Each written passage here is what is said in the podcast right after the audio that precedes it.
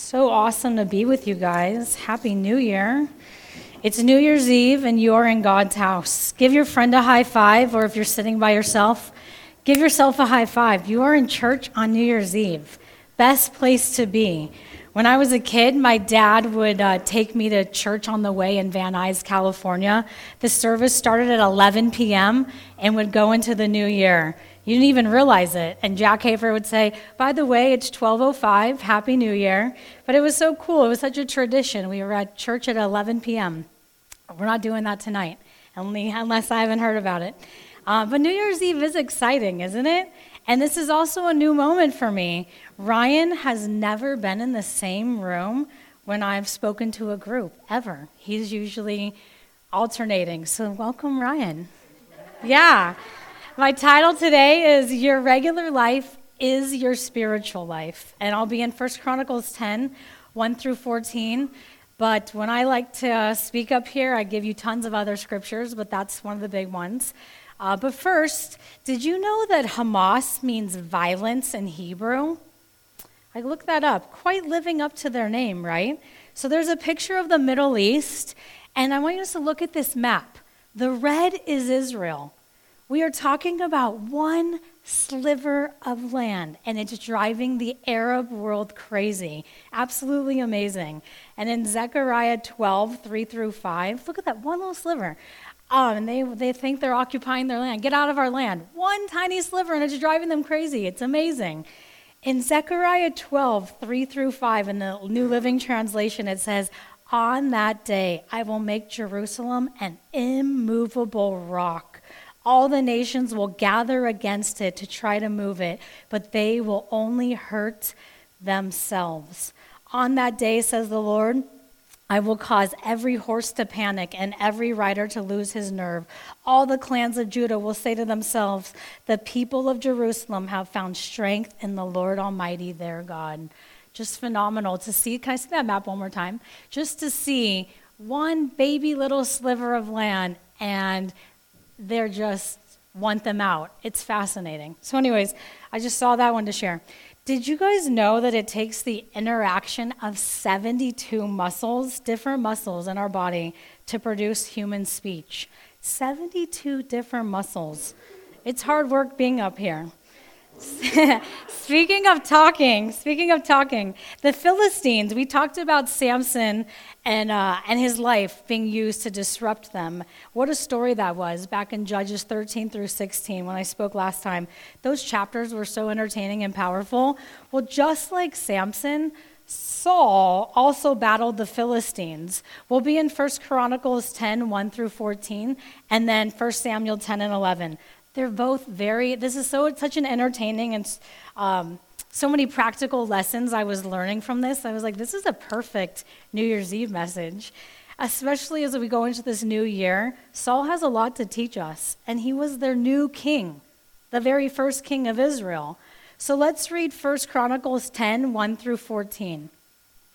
I do a lot of summarizing, but then I'm like, let's just read the actual text. So, 1 Samuel, uh, 1 Chronicles 10, 1 through 14, the whole chapter. Now the Philistines attacked Israel, forcing the Israelites to flee. Many were slaughtered on the slopes of Mount Gilboa. The Philistines closed in on Saul and his sons, and they killed three of his sons, Jonathan and his brothers. The fighting grew very fierce around Saul, and the Philistine archers caught up with him and wounded him severely. Saul groaned to his armor bearer, Take your sword and run me through the, before these pagan Philistines come and humiliate me. But his armor bearer was afraid and would not do it. So Saul took his own sword and fell on it. When his armor bearer realized that Saul was dead, he fell on his own sword and died. So Saul and his three sons died there together, bringing his dynasty to an end. Verse 7 When the Israelites in the Jezreel valley saw that their army had been routed and that Saul and his sons were dead, they abandoned their towns and fled. So the Philistines moved in and occupied their towns. The next day, when the Philistines went out to strip the dead, they found the bodies of Saul and his sons on Mount Gilboa. So they stripped off Saul's armor and cut off his head.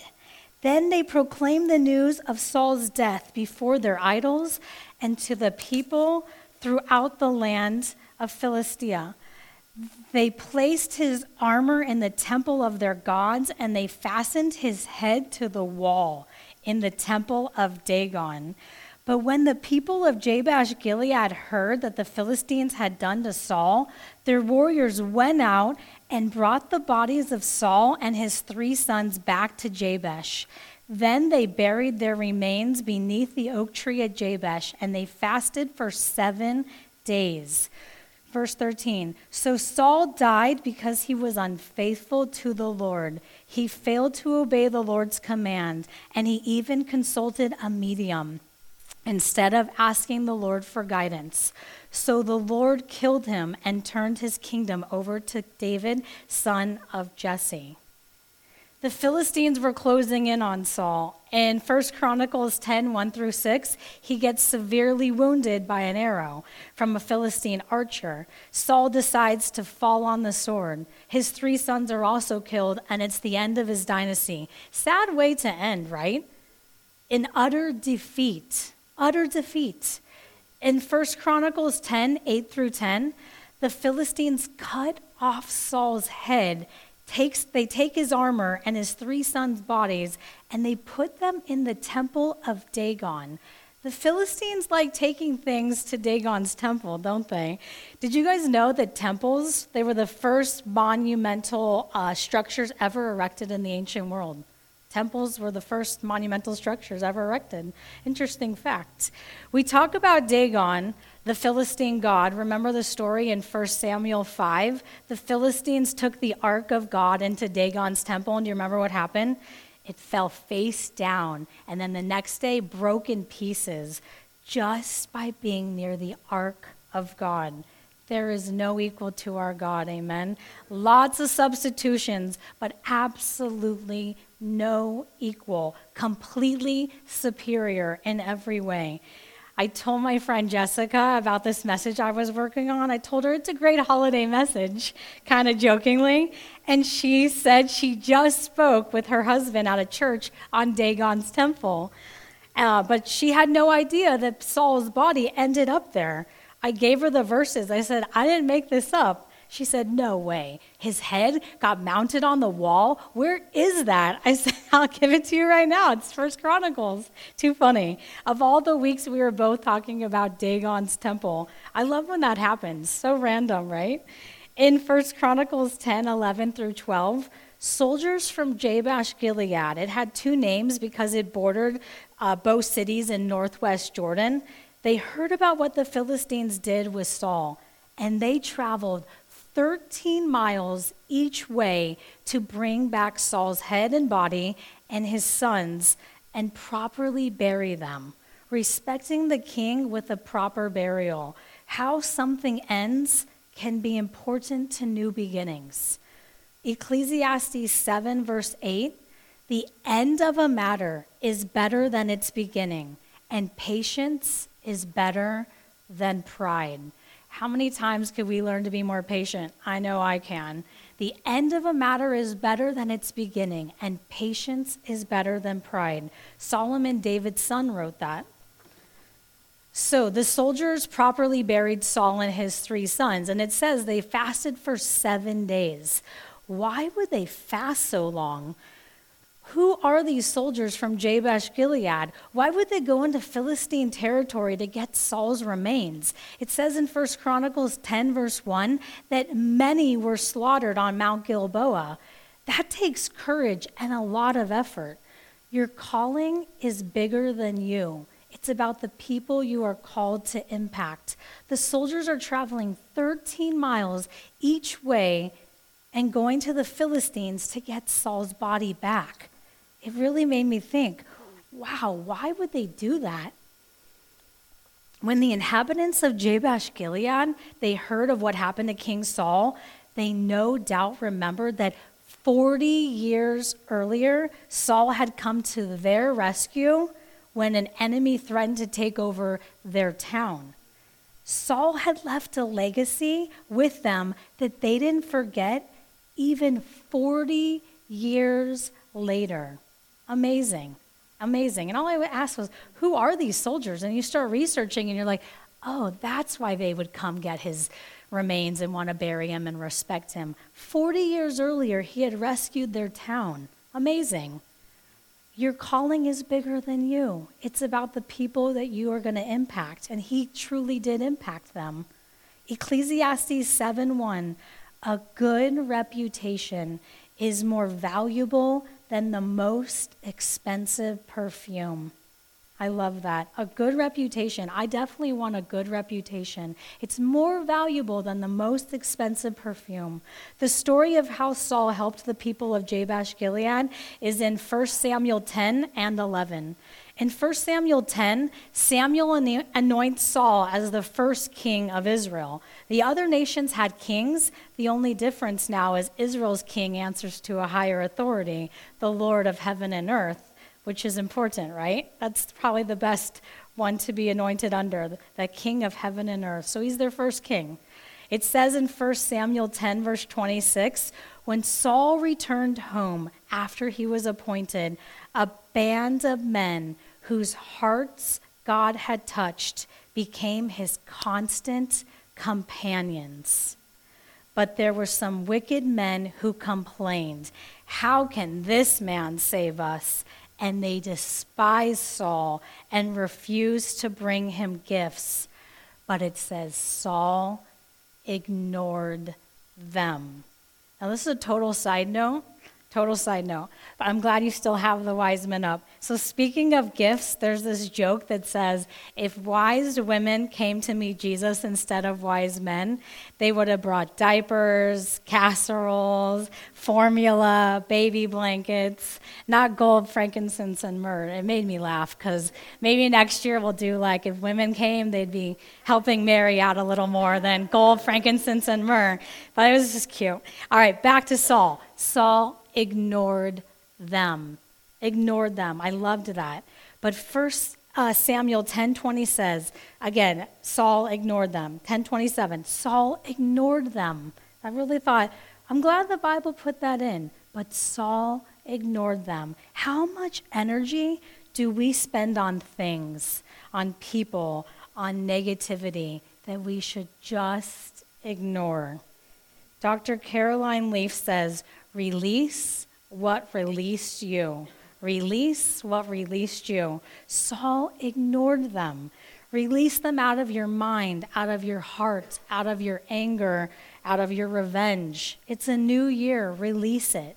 Release them. Release whatever you're holding on to. So, at, thank you. This is cute. He's like my cheerleading section. Good job, babe. Uh, it's, a, it's a new day. It's a new day. Um, at the Springs Preserve in Las Vegas, they have this exhibit. We used to take our kids all the time. Uh, I have an adorable picture of my kids on both of those, but I couldn't find it. So you just get the exhibit at the Springs Preserve today. One is dark, as you see, and one is light. The lighter one is always, always, always cooler in temperature than the darker one. One absorbs and the other one deflects. One absorbs, the other one deflects. Let things bounce off of you this year. Don't take everything to heart. It will only make your internal temperature rise. And isn't that so easy to do? We can get so angry about everything. I was at um, a Walgreens yesterday. I did the mobile order. I bought a toothpaste. I said, You're welcome to switch it out. She didn't switch it out. And I said, There's one that has the exact name on the shelf. I told you you could switch it out. She goes, Yeah, well, I didn't switch it out. And I was like getting annoyed. And I'm like, It's, it's just toothpaste, Jana. Don't get bothered by something that I don't have to. I just de- deflect it, deflect it. We don't have to des- absorb everything that bothers us, it just makes our own internal temperature rise. So, thank you, Springs Preserve. Good visual. God puts the people in your life to walk beside you. I love that in 1 Samuel 10 26. God touched their hearts to be his constant companions. This church is truly special. You guys have such deep friendships here. God designed us all to grow in community. God touches our hearts to support, to work together. I truly love that. God touched their hearts to be his constant companions. God gave Saul just what he needed. He gives us what we need. He brings us all together for such a time as this. In 1 Samuel 11, one month later, after Saul was appointed king, the king in modern day Jordan and Ammon leads his army against the Israelite city of Jabesh Gilead. One month after being appointed king by Samuel, Saul is tested.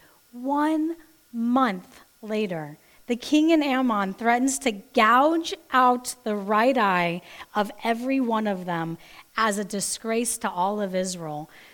Remember the Philistines gouged out Samson's eyes? These people too like gouging out eyes. This must be a thing back then. He's going to gouge out the right eye of this tribe of Jabesh Gilead if they don't submit and let him take over their town. So 1 Samuel 11, 10 through 14 is where this story is. I'm just going to read some of those verses. So 1 Samuel 11, 10 through 14 and I should have marked it. Okay, this one's funny, so it's a little surprise. Okay, 1 Samuel 11, 10 through 14. The men of Jabesh told their enemies, Tomorrow we will come out to you, and you can do with us as you wish. But before dawn the next morning, Saul arrived, having divided his armies into three detachments. He launched a surprise attack against the Ammonites and slaughtered them the whole morning. The remnant of their army was so badly scattered that no two of them were left together. Then the people exclaimed to Samuel, Now where are those men who said Saul shouldn't rule over us? Bring them here, and we will kill them. But Saul replied, No one will be executed today, for today the Lord has rescued Israel. Then Samuel said to the people, Come, let us all go to Gilgal to reaffirm Saul's kingship. So they went to Gilgal, and in solemn ceremony before the Lord, they crowned him king. Then they offered peace offerings to the Lord, and Saul and all the Israelites were very happy. Were very happy. So the people of Jabesh Gilead asked for a few days to stall the threat from Jordan, and Saul helps Jabesh Gilead with the surprise attack, with a surprise attack, and they defeat the Ammonites. So they say, "Bring out your critics now, and we'll kill them." people around Saul declared, as I just read. Saul says no. Which he could have said, yeah, kill them, show them that they were wrong. They didn't give me gifts, they didn't want to support me. Yeah, revenge, let's kill them. They were wrong. But Saul says no. And he says, I'm giving credit to the Lord. He says, The Lord has rescued Israel. The Lord has rescued Israel. He didn't take all the gloat. He didn't take all the glory. It's all me. It's all me. I did it all. My, my, my good thoughts. I did the surprise attack. We annihilated him. He gives the Lord credit. The Lord has rescued Israel. I love that. And he doesn't want to revenge those people that were naysayers against him. He gave the Lord credit. The Lord did it. So it made me think are we giving credit to the Lord for our victories? Do we have a lot of I, I, I? Or am I saying, God, it's all you? God, I need you for everything. God, direct my steps. I give you all the victories of my life. Saul had a good, good start. He was giving God the, the, the glory. After Saul's first victory, they affirmed Saul his king, uh, Saul their king as a people, and they gave offerings to the Lord. And the Israelites, it says, were very happy. That's why I wanted to start today. We offer our offerings to you, our praise. This guy said, Can you imagine every day we get out of our bed and we just start praising God, like joining the heavenly host? Blessed be your name. We glorify. Can you imagine what a day you'll have then? Oh, the weather. Oh, I have to work. Oh, my kids. Oh, my house. Can you imagine just changing the atmosphere of our houses just right out of bed? But it says they gave offerings and all of Israel was very happy. It's hard to get everyone happy, right? It says all of Israel was very happy. A lot happens in the Bible when God's people give offerings. Samson's pa- parents were happy they were going to have their baby boy, and remember, the angel disappeared right into their offering. How cool was that? The people gave offerings to the Lord here, and what does it say? They were all happy, and all of Israel was happy. It makes me want to be intentional this year about my offerings to God. A lot happened in the Bible after their offerings. They had to have their part, like I talk about a lot. We do our part, and then, you know, the blessings come after we do our part. And it took, all it took, you guys, was a surprise attack for Saul to defeat them. I love that. He, he wasn't slaving away, he just had a surprise attack. Let's divide, let's do it, let's do when they're not expecting. It was just a surprise attack. That's not so hard. This is why the soldiers came back 40 years later to get Saul's body. Your calling is bigger than you. Who are you impacting? Who do you want to impact in 2024? Don't spend valuable time and energy worrying about those who oppose you. so futile. Saul didn't worry about making them like him, he ignored the negativity. We have choices. We can ignore the negativity. That isn't easy, especially when you want to prove yourself. You can't please everyone. Jesus knew that, and he was perfect. He couldn't please everyone. Why do we try? He had been called by God's prophet Samuel. He was their very first king, nothing to compare him to yet. It is very interesting. Later in his life, Saul was the one consumed with jealousy and tried to murder David multiple times. Wow, how can we can get so sidetracked, can't we? From ignoring the negativity to now creating it. Wow, did Saul get sidetracked? He became just like the people that came against him. We can gain the titles, the authority, but if our heart is not changed, we are still very lost. If we don't obey and stay humble, we can easily stray. We have to run our race daily. We have to stay in step with the Holy Spirit. Saul's life is such a point of modeling this. If we don't stay in step, we are going to stray. It says in 1 Chronicles 10:13, so Saul died because he was unfaithful to the Lord unfaithful to the Lord. He failed to obey the Lord's commands, and he even consulted a medium instead of asking and waiting on the Lord for guidance. So the Lord killed him and turned his kingdom over to David, son of Jesse. He went from being selected by Samuel the prophet, winning his first battle, one month into his position, having people by his side supporting him, giving the Lord credit, and giving the Lord offerings with the people of Israel happy to jealousy, to hatred, to disobedience. He's now riddled with fear. He's consulting a medium to injury on the battlefield, almost starving, to ending his life himself. Wow is exactly right. Wow. I was shocked. Wow. What a decline incredible decline. Ecclesiastes 7, verse 8 again the end of a matter is better than its beginning, and patience is better than pride. You can ask more scripture, more questions about the scriptures. I definitely did. My first thought was, why on earth did Saul consult a medium, a psychic? He absolutely knew better. Absolutely knew better. Well, thank you for asking that question too, because 1 Samuel 28, the story is, and again, I'm going to read it because what's better than the Bible? And I will summarize later as I do. Uh, but 1 Samuel 28, 3 through 20. Why on earth did Samuel consult the medium? Does anyone care to know why? Thank, thank you. All right, let's read it. Meanwhile, Samuel had died so his buddy, the one who anointed him and appointed him king, had died. And all of Israel had mourned for him. He was buried in Ramah, his hometown, and Saul had banned all mediums and psychics from the land of Israel. Verse 4 the Philistines set up their camp, and Saul and the armies of Israel camped in Gilboa, which we know he, that's where he died.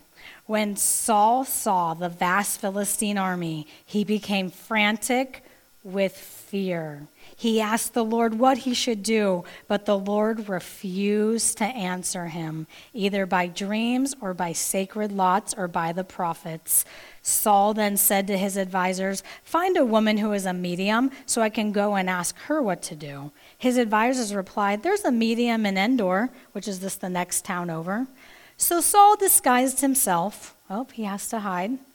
It's never a good thing when we try to hide. So, dis- so Saul disguised himself by wearing ordinary clothes instead of his royal robes. Then he went to the woman's home at night, accompanied by two of his men. I have to talk to a man who has died, he said. Will you call up his spirit for me? In verse 9, Are you trying to get me killed? The woman demanded. You know that Saul has expelled all the mediums and psychics from the land. Why are you setting a trap for me? But Saul took an oath. Listen to this in the name of the Lord and promised, As surely as the Lord lives, nothing bad will happen to you for doing this. Finally, the woman said, Well, whose spirit do you want me to call up? Call up Samuel. Saul replied. When the woman saw Samuel, she screamed, You've deceived me. You are Saul. Don't be afraid, the king told her. What do you see? I see a God coming out, up out of the earth, she said. What does he look like? Saul asked. He is an old man wrapped in a robe, she replied. Saul realized that it was Samuel, and he fell to the ground before him. Why have you disturbed me from calling me back? Samuel asked. Because I am in deep trouble, Saul replied. The Philistines are at war with us, and God has left me and won't reply by prophets or dreams. So I have called for you to tell me what to do. But Samuel replied, why ask me if the Lord has left you and has become your enemy? The Lord has done just as he said he would. He has taken the kingdom from you and given it to your rival David. The Lord has done this because, don't you love that we have reasons? Because you did not obey his instructions concerning the Amalekites. What's more, the Lord will hand you and the army of Israel over to the Philistines tomorrow, and you and your sons will be here with me. The Lord will bring the entire army of Israel down in defeat. Verse 20 Saul fell full length on the ground, paralyzed with fright because of Samuel's words. He was also faint with hunger, for he hadn't eaten anything all day and all night. When the woman saw how distraught he was, he said, she said, Sir, I obeyed your command at the risk of my life. Now do what I say, and let me give you something to eat so you can regain your strength for your trip back. But Saul refused. The men who were with him also urged him to eat, so he finally yielded, got up from the ground, and sat on the couch. The woman had been fattening a calf, so she hurried out and killed it. She kneaded dough and baked unleavened bread she brought the meal to Saul and his men, and they ate it, and they went out into the night. Craig, that's crazy. So Saul had banned all the mediums and psychics from Israel, but in desperation, it says, he turned to one for counsel. My footnote says, although he had removed the sin of witchcraft from the land, he did not remove it from his heart. We may make a great show of renouncing sin. But if our hearts do not change, the sins will return. Our regular life is our spiritual life. What is growing in our hearts today, what we do and don't do matters. What do we turn to when we are feeling desperate? He was so desperate he didn't hear from God, he went to a psychic. Knowing what is right and condemning what is wrong does not take the place of doing what is right. My mom used to say, Your actions speak louder than your words. And it's so true. What, what we knowing what is right and condemning what is wrong does not take the place of doing what is right. Turning to anything but the Lord is a disaster. God had strictly forbidden the Israelites to have anything to do with divination, sorcery, witchcraft, mediums in Deuteronomy 18. Sorcerers were to be put to death in Exodus 22, verse 18. People turned to the occult for answers that God would not give.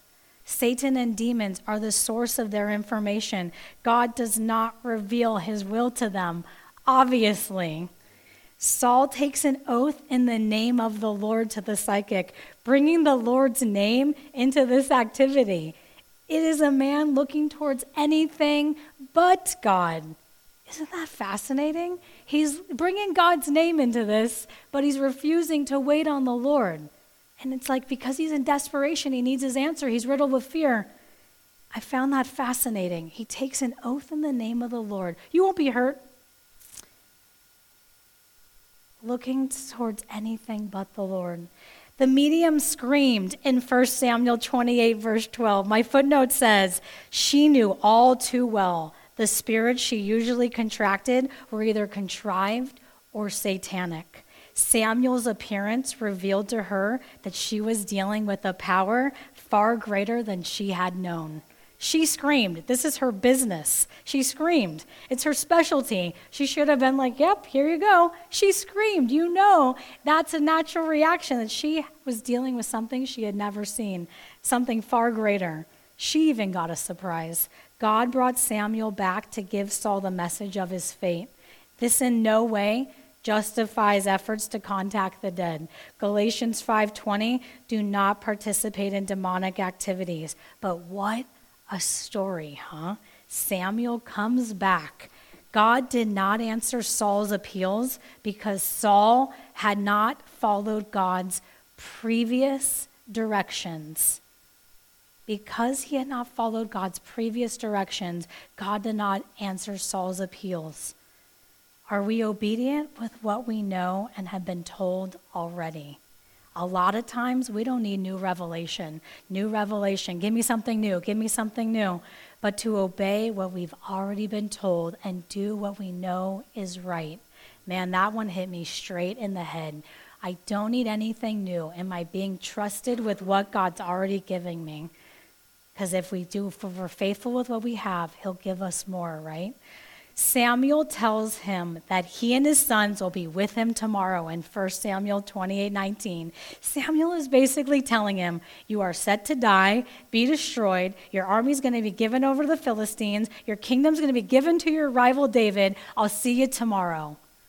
This Saul went to the medium because he was riddled with fear. This did not help him. He was now even more riddled with fear. This was not the message Saul was expecting. It says he fell to the ground, paralyzed with fear. What a story. He refuses to eat and finally gives in. The medium kills her fattened calf, brings the unleavened bread for him to eat, probably his last meal, from a psychic that he had expelled from the land. She's now serving him. Crazy. And David, we know David, King David, he waited 20 years to become king after Saul. Would you wait that long? 20 years. We don't like waiting four minutes, four days, four months, four years. We are in the Amazon culture. We wanted everything the next day, right at our doorstep. Why is it taking so long? It's, to, it's total, we have totally conditioned now, now, now. David waited 20 years. I don't know about you, but I don't enjoy long suffering and waiting. It's not my pastime. I don't enjoy it. It's not my favorite. Patience is better than pride. Ecclesiastes 7, verse 1. David was king in Judah, Hebron, for seven and a half years. And Hebron was where Samson had carried Gaza's gates to. So I was like, oh, I know Hebron. That's where Samson carried the gates to. Then David captured Jerusalem and he ruled there for 33 years. Sometimes waiting and long suffering equals longevity. So if you're waiting in a season of waiting and hardship and long suffering, it equals longevity. David waited 20 years, but he ruled Hebron, Judah for seven and a half. Then he got to rule uh, in Jerusalem for 33 years. Amazing. And David didn't take matters in his own hands. He waited for God's promise. He waited. He didn't take it into his own hands. Saul wanted an answer immediately, and he went to a medium. Saul dies with his kingdom unraveling, so scared he barely ate. His body is dismembered in disobedience and defeat. In 1 Chronicles 11:4, David went to capture Jerusalem. Joshua couldn't catch, uh, he couldn't conquer Jerusalem before. It remained in the hands of the Canaanites until David became the king. There may be only there may be assignments that only you can fulfill. David was the only one that could capture. This year, I want to be signed up. Signed up to hear from the Lord, obey the Lord, serve the Lord.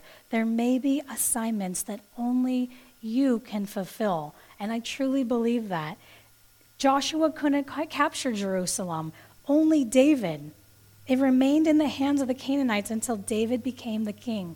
Can you imagine a city that they can't even touch? And the Jebusites, a tribe of the Canaanites, occupied that land. Guess what they answered David? They answered David in 1 Chronicles 11 5. You will never get in here. What a nice welcome, right? This will never be yours. Your buddies tried, it's ours. Remember, they're fighting for that little strip of land. But it says, David takes Zion. Nevertheless, in 1 Chronicles 11:5, you will never get in here, but it says, "Nevertheless, David captured the fortress of Zion, the city of David." Of David. Zion was on one of the hills of which Jerusalem stood. What was never ends up being named after him. Is that amazing? Man doesn't get the final say. The city is now named after David after they tell him, You will never get in here. Amazing. Capturing Jerusalem was a dream come true to Israel. I've been reading about David's life and his legacy. What a difference from Saul's. So many lessons on character, humility, patience, issues of our hearts. Our daily walk matters. We can apply so much to the Bible in our lives. Isn't that wonderful? I just, this book comes alive. Life is so full of choices. Every single day, you and I make so many choices. In fact, we make thousands of choices a day. They are either bringing us closer to the Lord or further away. It's a heart issue. Man looks at the outward appearance, but where does God look at? The heart. God looks at our heart. We talk a lot about the environment. The environment, the environment, we're harming the environment. Well, what about the environment? what is happening within us. Shouldn't we be talking about that more? The environment. So every time I hear about the environment, the environment, save global warming, I want to think about what am I saving what's inside? Am I having my heart pure? The environment, what's happening within us? Are we being faithful with what we have already been given? It's a good question. Am I being faithful with what I've already been given, or do I want more? Do I need more? Am I being faithful with what God's already given me as a steward? I want to do it the very best I can. Are we professing what we know is true, but not living it out?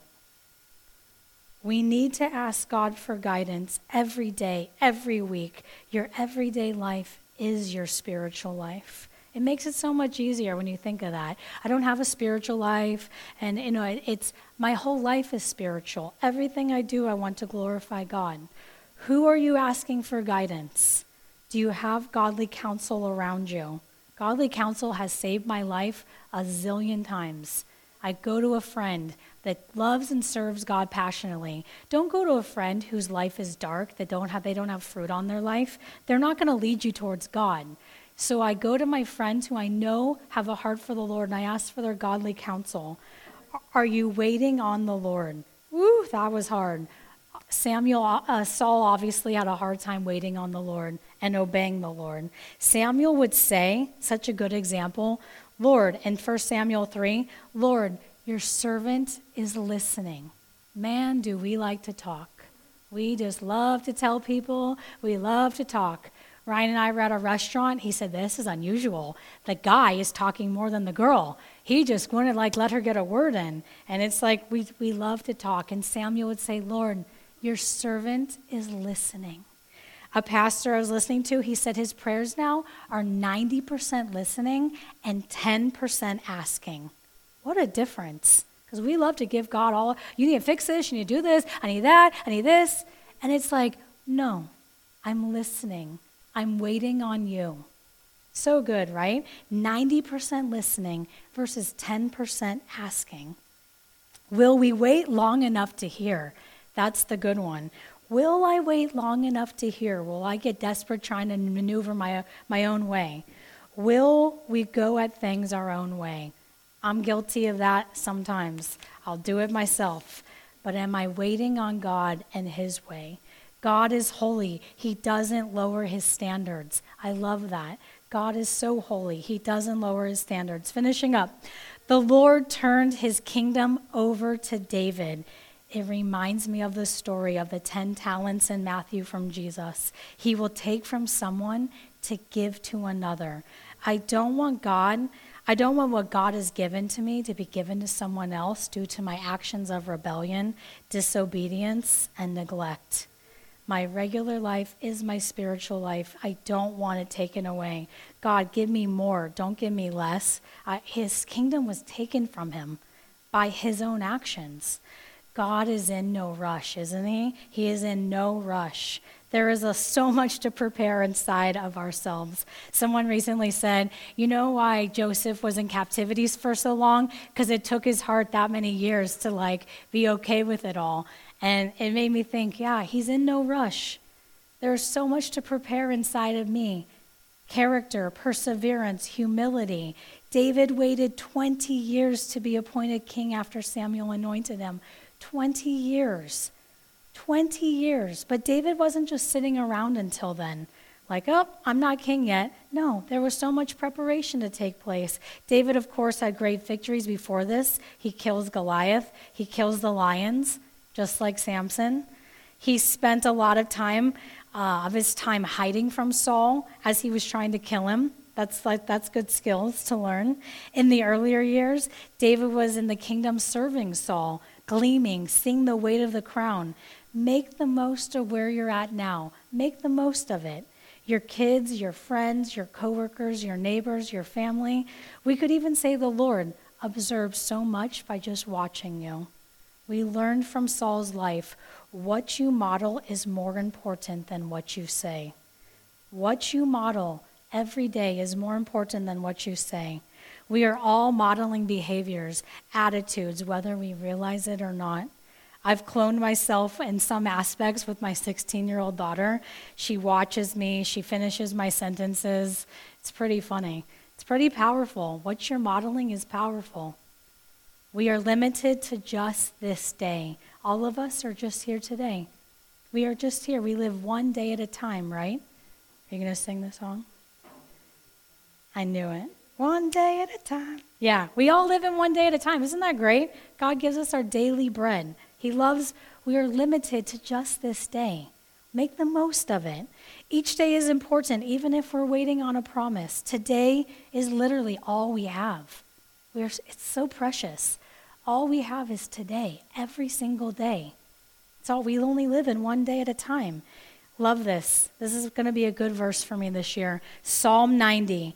So teach us to number our days, that we may apply our hearts unto wisdom. We have to apply our hearts to wisdom. I want more wisdom in 2024. We can gain titles and authority, but if our heart isn't changed, we are still lost. We are leaving a legacy. You might not ever know how long you'll be remembered. The soldiers remembered Saul for what he did for them. How many years later? 40 years later, they remembered and grabbed his body and properly buried him because of the reverence for what he had done. So, in closing, it's a new year, a time to reflect where God has brought us, where we want to go, what goals we have, what relationships matter, our habits, our routines. Jesus came to give us an abundant life. The joy of the Lord is our strength. Saul was a new king, the very first king of Israel. Saul modeled some great things in the beginning, and his kingdom was blessed because of it. We have to stay in step with the Spirit. All right, let's pray. Dear God, thank you for new. You're into new. New beginnings, new days, new years. Holy Spirit, stay close to us, Lord. Let us abide in you in every single thing we do. We bless your holy name. We dedicate 2024 to you. Let us talk of the works that you'll do. Let our lives have impact this year on others. God, search our hearts, Lord. Let us let go of what we need to that easily entangles us, leaving the past and striving for what you have. We want more glory, more riches, more wisdom, more strength, more joy, more happiness. We give our offerings intentionally. We lay down everything at your altar, burn off what doesn't need to be there, God. God, we dedicate our lives to you. Bless each person in this room, in this church. God, they are your servants. Give them an amazing year ahead, God. Meet their needs miraculously, supernaturally, God. Let us have a hunger for your word, because as we've read today, it is so entertaining and so powerfully poignant to our own lives that we can apply so many amazing concepts. God, let us grow in wisdom. We love and adore you, God. We worship you in Jesus' mighty name. Amen. Amen. Happy New Year.